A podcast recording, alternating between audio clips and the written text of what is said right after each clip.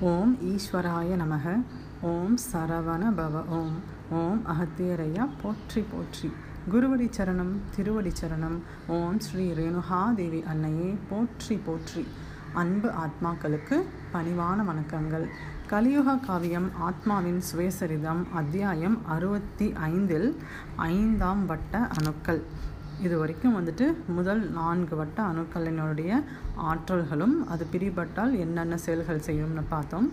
இப்போது கடைசியிலிருந்து வரும்பொழுது ஐந்தாம் வட்டம் அதாவது துவாபர யுகத்தினுடைய நடுவட்ட அணுக்களை பற்றி பார்க்க போகிறோம். இங்கே இருக்கக்கூடிய அணுக்கள் வந்துட்டு அளவில் மிகவும் பெரியது. களிவட்டத்தை வந்துட்டு வச்சு பார்க்கும் பொழுது அதனால் இது சத்துக்களை வந்து மிக மிக சிறிய அளவிலேயே உறிஞ்சும் அப்படிங்கிறாங்க. இதனுடைய முக்கியமான வேலை என்னவென்றால் குருதியை வந்து அடுத்த வட்டத்திற்கு கடத்தி செல்வதே இதனுடைய ஒரு முக்கியமான பணி. இன்னொன்று வந்துட்டு சத்தியயுக அணுக்களை அடைவது ஒன்று இதனுடைய குறிக்கோள் அப்படின்னு சொல்லி சொல்கிறாங்க அதாவது நாம் முன்பே பார்த்தோம் ஆத்மாவில் இருக்கக்கூடிய அமிர்த கலசம் நிரம்பி வழிய வேண்டுமென்றால் நிறைய அணுக்களில் இருக்கக்கூடிய மூலக்கூறுகளும் துணை அணுக்களும் பிரிந்து பிரிந்து ஆத்மாவிடம் செல்ல வேண்டும். அதற்காக இது என்ன செய்யும் அப்படின்னா தன்னுடைய ஆற்றலை சரிபாதியாக பிரித்து பாதி ஆற்றலை வந்துட்டு அதாவது இந்த வட்டத்திற்கு குருதி சென்றால் அந்த அணுக்கள் தன்னுடைய பாதி ஆற்றலை பிரித்து ஆத்மாவிடமும் மைய அணுவினுடைய வட்ட அணுக்களிடமும் மீதி பாதி ஆற்றலை வந்துட்டு வெளியே அதாவது நம்முடைய செவி வழியாக காற்றினில் கலந்துவிடும் அப்படிங்கிறாங்க. அப்போ அது காற்றினில் கலந்து போய் என்ன செய்யும் என்றால் அனைத்து கோள்களிலும் சென்று அனைத்து கோள்களிலும் இருக்கக்கூடிய ஆற்றல்களை எடுத்து திரும்பி வந்துட்டு நம்மளுடைய சிரசிற்குள்ளேயே வரும் அப்படிங்கிறாங்க. அப்போது இது வரைக்கும் நாம் பார்த்த முதல் நான்கு வட்டங்களும் என்ன செய்யும் என்றால் தன்னுடைய ஆற்றல்களை பிரித்து எடுத்துவிட்டு கடைசியில் அண்டத்தில் சென்று கலந்துவிடும் அந்த மூலக்கூறுகளோ அது அணுக்குள்ள எல்லாமே. ஆனால் இந்த ஐந்தாம் வட்டம் வந்துட்டு பாதி சென்று மைய அணுவோடு கலக்கும்.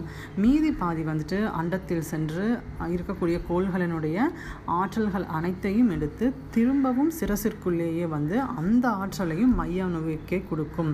அதாவது ஒரு ஜோதி வந்துட்டு எரிவதற்கு அதற்கு அதற்கு வந்துட்டு எரிபொருள் வந்துட்டு எவ்வளவு முக்கியமோ அது போன்று நம்மளுடைய ஆத்மா அணுவிற்கும் அதனுடைய இங்கிருந்து பிரிபட்டு வந்த ஆற்றல்கள் முக்கியம். அதற்காகவே தன்னுடைய ஆற்றலில் பாதியை அந்த ஐந்தாம் வட்டம் அணுக்கள் வந்து தன்னுடைய ஆற்றலில் பாதியை வந்து முன்பே கொடுத்துவிடும். மீதி பாதி வந்துட்டு இன்னும் அதிக ஆற்றல் தேவைப்படும் என்பதற்காக செவி வழியாக வெளியே சென்று அங்கே இருக்கக்கூடிய கோள்களினுடைய ஆற்றல்களையும் எடுத்து கொண்டு வந்து ஆத்மானுவிடமே சேர்க்கும் அப்படிங்கிறாங்க. அப்போது இந்த அணு பிரிபட்டால் என்ன நடக்கும் என்றால் செல்வ வளமே தான் கிடைக்கும். ஆனால் அந்த செல்வ வளம் வந்துட்டு நம்மளுடைய வெளி வாழ்க்கைக்கு ப பயன்படாது நம்முடைய உள்முக வாழ்க்கைக்கே பயன்படும் அப்படிங்கிறாங்க. அப்போது இப்போ நான் முதலிருந்து பார்க்கும் பொழுது முதல் இரண்டு வட்டங்களுமே வந்துட்டு தன்னுடைய மூலக்கூறுகளை வந்துட்டு பிரித்தெடுத்தவுடன் ஆத்மாவிடம் சேர்த்துவிடும் மூன்றாம் வட்ட அன்பு அணுக்கள் வந்து தன்னை முழுமையாகவே ஆத்மாவிடம் சேர்த்துவிடும் அப்படின்னு பார்த்தோம். மைய அணுவோடு அதாவது ஒரு பாலம் அமைத்து அந்த அன்பு அணுக்கள் எல்லாமே மைய அணுவோடு சென்று கலந்திடும் ஆனால் நான்காம் வட்டம் அப்படின்னு பார்க்கும் பொழுது உடலை சமன்படுத்துவதற்காக அதாவது உடலில் உள்ள உறுப்புகளை சமன்படுத்துவதற்காக கீழிறங்கி வந்துவிடும். இந்த ஐந்தாம் வட்டம் மட்டுமே தன் கருவை முழுமையாக மட்டும் அளித்தால் போதாது அப்படின்னு எண்ணி அதில் பாதியால் ஆற்றலகை மட்டும் கொடுத்து மீதி பாதியை வெளியே சென்று ஆற்றல்களை வளங்களை அனைத்தும் எடுத்து கொண்டு வந்து கொடுக்கும் அப்படிங்கிறாங்க. இப்போது ஒரு தராசை எடுத்துக்கிட்டு ஒரு பக்க தராசில் வந்துட்டு ஆத்மா அணுவை வைத்தால் மறுபக்கம் இருக்கக்கூடிய தட்டில் அதனுடைய துணை அணுக்கள் அனைத்தும் நிரப்பப்படும். எப்போ இந்த அணு வந்துட்டு எப்போ இந்த ரெண்டு பக்க தராசும் சரிசமம்க்கு வருதோ அப்போ தான் வந்துட்டு நம்முடைய மையக்கருவில் இருக்கக்கூடிய ஆற்றல்கள் பிரிபட்டு ஈசனை சென்று அடையும். அப்போ அதற்காக இந்த ஐந்தாம் வட்ட அணுக்களினுடைய பங்கு வந்துட்டு மிக மிக அதிகம் அப்படிங்கிறாங்க. இப்போது நமக்கு ஒரு கேள்வி வரலாம். எதற்காக ஐந்தாம் வட்டம் வந்து தன்னை பாதியாக பிரிக்கிறது? ஏன் ஒரு பா ஒரு ஒரு கால் பாகமோ ஏன் முக்கால் பாகமோ பிரிக்க மாட்டேங்குது அப்படின்னு சொல்லிட்டு. அப்போ இப்போ பார்க்கும் பொழுது மூன்றாம் வட்டம் அணுக்கள் வந்துட்டு தன்னை முழுமையாக ஈசனிடம் சேர்த்துவிடும். அதற்கு ஒரு ஒளிப்பாலம் அமைக்கும். அந்த அணுக்களும் வந்துட்டு சிறியது. இந்த ஐந்தாம் வட்ட அணுக்கள் என்ன செய்யும் என்றால் மூன்றாம் வட்ட அணுக்கள் ஏற்படுத்திய அந்த பாலத்தின் வழியாகவே ஐந்தாம் வட்ட அணுவும் செல்வதற்கு முயற்சி செய்யும். ஆனால் ஐந்தாம் வட்ட அணுக்களோ அளவில் மிகவும் பெரியதாக இருப்பதனால் தன்னை பாதியாக பிரித்து அதாவது மூன்றாம் வட்ட அணுவினுடைய அந்த சைஸ்க்கு ஏற்ற மாதிரி பிரித்து அதே ஒளிப்பாலம் வழியாக ஆத்மாவை சென்று அடையும். அப்போ மீதி இருக்கிறது வெளியே சென்று ஆற்றல்களை வந்துட்டு இன்னும் சேர்த்து எடுத்து வந்து உள்ளே கொடுக்கும் அப்படிங்கிறாங்க. இதில் இன்னொரு தகவல் என்ன சொல்லப்பட்டிருக்கு அப்படின்னா மனிதர்கள் வந்து தன்னுடைய வாழ்க்கையில் பலவிதமான வேலைகளை செய்கிறார்கள். அது அவர்களுக்கு பிடித்தோ பிடிக்காமலோ செய்கிறார்கள். அந்த வேலைகளை எல்லாம் வைத்தே அவர்களுடைய அணுக்கள் என்னென்ன ஆற்றல்களை கொண்டிருக்கின்றன அவர்களுடைய மூளையில் உள்ள வட்ட அணுக்கள் எந்தெந்த வட்டத்தில் இருக்கக்கூடிய அணுக்கள் எல்லாம் பிரிந்து வந்திருக்கின்றன என்பதை பார்க்க முடியும் அப்படிங்கிறாங்க.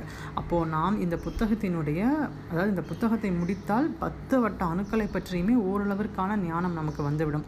அதாவது முதல் வட்டம் பிரிந்திருந்தால் நம் உடலில் வந்துட்டு என்ன நடக்கும்? இரண்டாம் வட்டம் நமக்கு அதாவது நம்மளுடைய வாழ்க்கையை நம்மளாலேயே வந்துட்டு கணித்து கொள்ள முடியும். நமக்கு எத்தனை வட்டங்களில் என்னென்ன ஆற்றல்கள் பிரிந்திருக்கின்றன?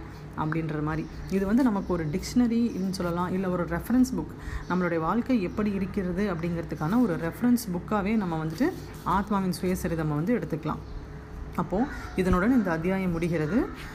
இதனுடன் வந்துட்டு நாம் இந்த புத்தகத்தில் இருக்கக்கூடிய சரி பாதி ஐம்பது சதவீதம் வந்து முடிச்சாச்சு. இன்னும் நமக்கு மீதி ஐம்பது சதவீதமே இருக்கின்றன. ஸோ புத்தகத்தை முழுமையாக படித்து முழு ஞானம் பெறுவோம். இப்பதிவில் உள்ள நிறைகள் அனைத்தும் குரு அன்னையை சாரும்.